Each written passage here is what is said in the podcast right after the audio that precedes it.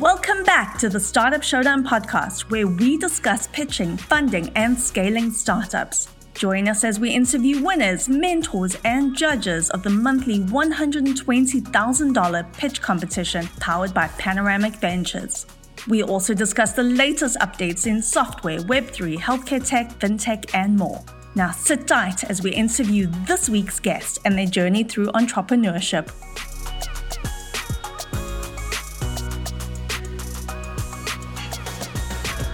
Lee Kantor here, another episode of Startup Showdown, and this is going to be a good one. But before we get started, it's important to recognize our sponsor, Panoramic Ventures. Without them, we couldn't be sharing these important stories. Today on Startup Showdown, we have Jake Schuster with Gemini Sports Analytics. Welcome, Jake. Lee, thank you for having me. Well, I'm excited to learn what you're up to. Tell us about Gemini Sports. How you serving folks?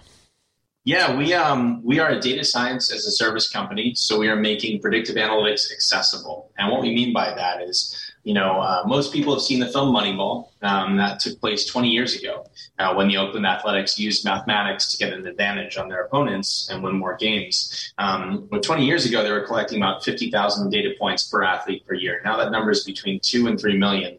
And sports teams are hiring lots of data scientists, and we encourage that. But just, just hiring more and more would be like asking Henry Ford for a faster horse. Um, someone's got to build a car. There are automated machine learning platforms which allow non-technical people to do data science without having to write computer code.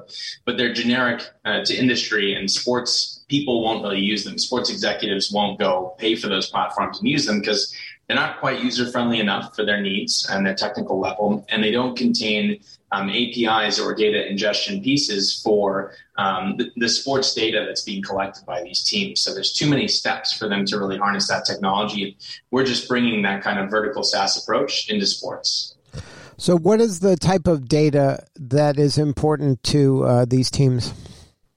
Anything that will help them better make better decisions in how they acquire, develop, and manage their athletes. Um, so if you're a, a professional baseball team in, in North America, you're going to want to figure out which players to draft and which players to sign. You're going to have long-term development plans for those athletes that you need to optimize. And you're going to want to keep those those athletes injury free and performing their best. And finally, you want to know which tactics um, to play against different opponents and to optimize across your season. So any data that's going to help improve that process.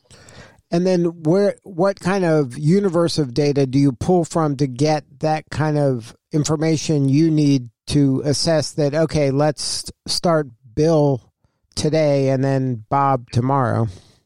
Yeah, great question. So, you know, you'd be surprised how few or how common the data sources are that most teams are collecting. Um, every sport has a scouting database. Every sport has an in-game statistics database, and then every sport will use you know, let's say about a half dozen of the same, uh, you might call them biometric or performance and medical technologies. So, um, jump tests that they do daily, uh, GPS and accelerometry metrics of how much an athlete's running in game or running in practice, and therefore how hard they're working. Heart rate, similarly, sleep is measured often, um, and lots of nutrition and psychological metrics um, are taken these days. And then each league has some specific stats, like um, something called Second Spectrum in basketball and it looks at their indoor movement tracking um, and and other technologies that you see in different sports.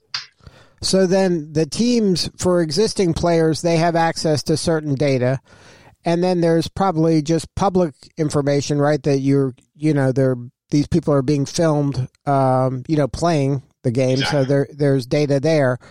Um, how do you kind of help them?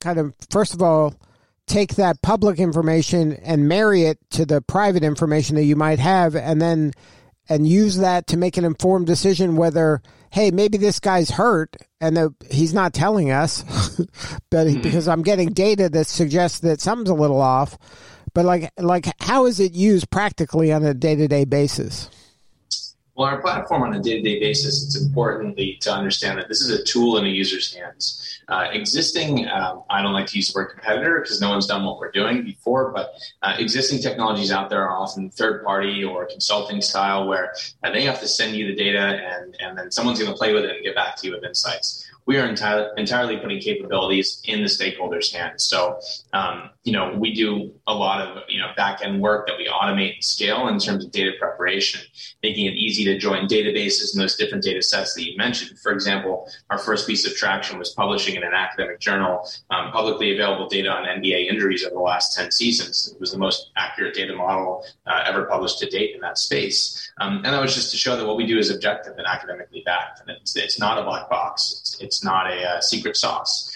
We are just using open source data models and wrangling them into a space that it's easy for someone to use without writing computer code.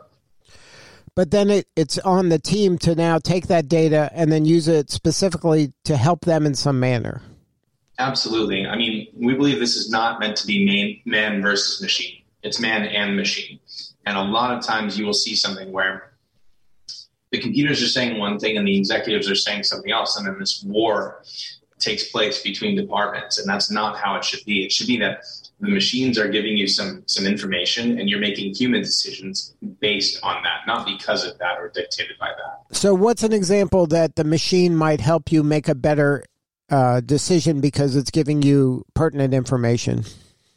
Sure. So our, our, first pilot project we did with an NBA team where they wanted to know how to manage their busy schedule. The NBA schedule is famously uh, hectic and, and, challenging and causes a lot of injuries. Um, and so you want to find where you can get a day off any place you can. Um, our algorithms show the the win probability of every game across the season based on travel, based on time zones, density, things like that, amount of rest, and so forth. And within them, it was very obvious how much better their star player was getting when he had a certain amount of rest. So we looked across the schedule and identified about 20 different times that they could give the player a pre pre planned day off based on our metrics, and they got to pick the five that they wanted. So, like, I use a Whoop fitness product. Mm-hmm. And then, so it tells me, like, hey, you have good recovery today, you have bad recovery today.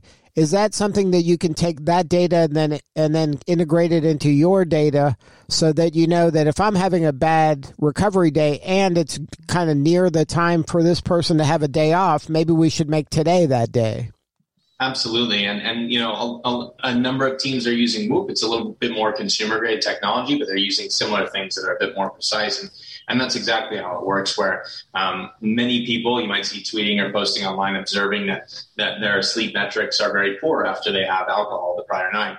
Um, in a similar situation with an athlete uh, or or with a basic consumer, the the technology isn't saying don't drink. It might not even be that smart, but it's going to show you what happens when you drink, and then you or your coach or someone involved has to help you make the decision to not drink.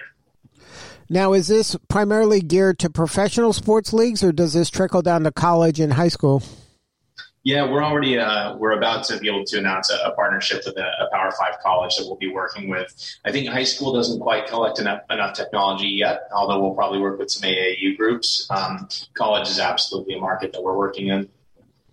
And then, um, so when you had the idea to do this, um, how did you kind of create the company behind it to help and roll it out? Like what? Like, um, did you do this kind of on your own as bootstrapping? Hey, I got this idea. Let me just play this out, or were you like right away? I'm gonna I'm gonna scale this thing and I'm gonna build a team. Was bootstrapped for a long, long time. Um, we, you know, self belief and traction have a have a funny parallel journey together. And um, you know, I had this idea back in 2019, and I've been talking about it with, with my partner Jose Fernandez, who's the head of sports science at the Houston Astros when they won a World Series with the biggest analytics department in sports. And he saw this problem. He saw that they needed software on top of all those developers. And uh, we went around, we published this paper, we did a pilot project. I went full time uh, last August. We raised a small small round of angel investment, put that into product design, um, and then went around with that product design and pitched venture capital. And recently raised a million dollars combined from uh, Lead Sports like Nona Group, which is uh, the combination of the grandchildren of the founder of Adidas with the owner of a Premier League team, and Florida Funders, who are the most active venture capital firm in Southeast. Now, was it always kind of just aimed at the the professional team, or is it going to eventually trickle down to you know uh, gambling and fantasy football and things like that? It's funny how often we get that question, Lee, and I, I don't have a great answer. Um, I, my sense is that someday we'll build a parallel product in that space. Um, everyone wants to know if, if the numbers can, can give more accurate uh, betting odds and things like that. I think the market is plenty big just to help out uh, elite sports teams around the world, but I'm sure some investor will convince me otherwise at some point. Well, because if you're capturing this data and, like you say, it's self serve, and if I'm able to take what exists that's in the public domain and then get an edge, I mean, that's what all of these, um, you know, games of chance, that's what it's about, right? You want an edge. Without question. Without question. I, I think the important thing to understand why I'm, I'm a little bit defensive about that notion is that you know, trust is everything, and, and data security is, is paramount. And, and we've built out uh, redundancy after feature after redundancy in our platform to ensure the security of athlete data and proprietary team data, which obviously we know is important because we've been in those positions working for those teams. Um, there will come a, a, point in time where uh, the value proposition becomes what my original idea for it was, which is this big snowball of combined data that teams want to plug into because 32 32 teams worth of data is a lot more useful than one team worth of data. Um, and the betting companies will be thinking exactly the same at that point. Right, but even if the yours is just the proprietary individual team data combined with the public domain data, and if the consumer is just the public domain data, I mean, for a lot of people, that would be enough for them to, I would think, have a subscription. So now, um, what's been kind of the funnest part of being a, a founder, and what's been the most challenging part? The most fun part is easy. That's working with incredible people. And I know it's a cliche, but um, uh, being the least intelligent person in the room every single day is really fun. And this incredible caliber of advisors and investors and, and employees that I work with um, just blows my mind every single day. Um, so that has just caused me to level up enormously as, as a person. Um, the least fun part is how I've come to accept this, but it's still not fun. People like you when you're winning, and people don't want to have as much to do with you until you're winning. And and traction is everything, and it's it's very interesting seeing who gives you the time of day at certain points and who doesn't. Um, and I think you just learn that that's one of the few ways that the world works, and you've got to run with it. Now, um, for you as a founder, um, what's kind of your superpower that makes you the right person to lead this adventure? I know how to and I'm able to get the right people in the room at the right time. And then, um, as part of the fundraising process, um, which has its own job, obviously, but um, how did you kind of stumble upon Startup Showdown and Panoramic Ventures? Was that just part of your due diligence of looking out for you know opportunities to tell your story and to you know see who's out there doing what? You know, when when I, I, I was trying to remember the name of, of who did it, and I, I apologize that I can't, but um, someone put into the Miami Tech Life Telegram chat run by Ryan Ray and Damian Blumio um, some information about this event and, and, encouraging people to apply. So I applied, and then frankly, I forgot about it because I, I, applied to a lot of stuff for that period of time. And then I, I got an email uh, that I was, uh, I think at that time, a semifinalist and went through the rounds, and, and then it happened and uh, you know the support along the way from the likes of Stephanie and Tammy was was amazing, and that that's what helped the group stand out. And then, so what specifically were they doing where you're like, hey, this is a good use of my time. I'm glad I participated in this? Well, the if I remember right, if it was the semifinal kind of round where you had a, it was almost like a speed dating pitch. You give your pitch, I think, five times in, in, in a couple of hour period to a bunch of different investors, and they gave great feedback. Each of them, they gave great criti- criticism and great advice, um, and and all of it was useful. And do you have a mentor? Is there somebody that's kind of your person that you're aiming at of this is the type of leader that I want to be, or this is the type of leader uh, that I can learn from? I have a lot of mentors, I would say. Um, you know, it, it, takes a village. My my advisory group is incredible. Um, so whether that's my my CFO Johan van Wyk uh, telling me about how to you know financially model and how we can move forward with this business really economically, or or some of our angel investors and, and advisors like Chris Haskell and Alec Coughlin and Joshua Tomey, who have all run multiple companies, all you know work in and around professional sports, and, and all gone and done exactly what I'm trying to do. Um, I just observe how these people live their lives and run their business businesses, and that helps me do do mine. And any advice for other startup founders out there? Just keep going. just keep moving. Yeah, be relentless, be persistent, persevere. Um, if I had to give a big cliche, it would be that um, whatever you're working towards is just on the other side of, of whatever you're you know you're working through right now. Like I really think pain tolerance is it's one of the most important qualities. Yeah, that resilience. They don't teach you that in school. No. So, uh, what do you need more of? How can we help? I really appreciate you asking. I, I think being on this podcast is perfect because um, I think you know marketing is uh, is a luxury, um, not a necessity at such an early stage, and we're really fortunately that uh, you know our first 25 customers are all going to come from direct relationships that we have right now. Um, but what happens next, right? So, it, general exposure and, and, general awareness of people about Gemini Sports Analytics is always uh, appreciated. So, I, I think being right here is great. And if somebody wants to learn more, uh, get a hold of you or somebody on the team, what's the website? Yeah, geminisports.ai, and I'm at jake at geminisports.ai. Well, Jake, thank you so much for sharing your story. You're doing important work, and we appreciate you. Thank you, Lee. All right, this is Lee Kantor. We'll see you all next time on Startup Showdown.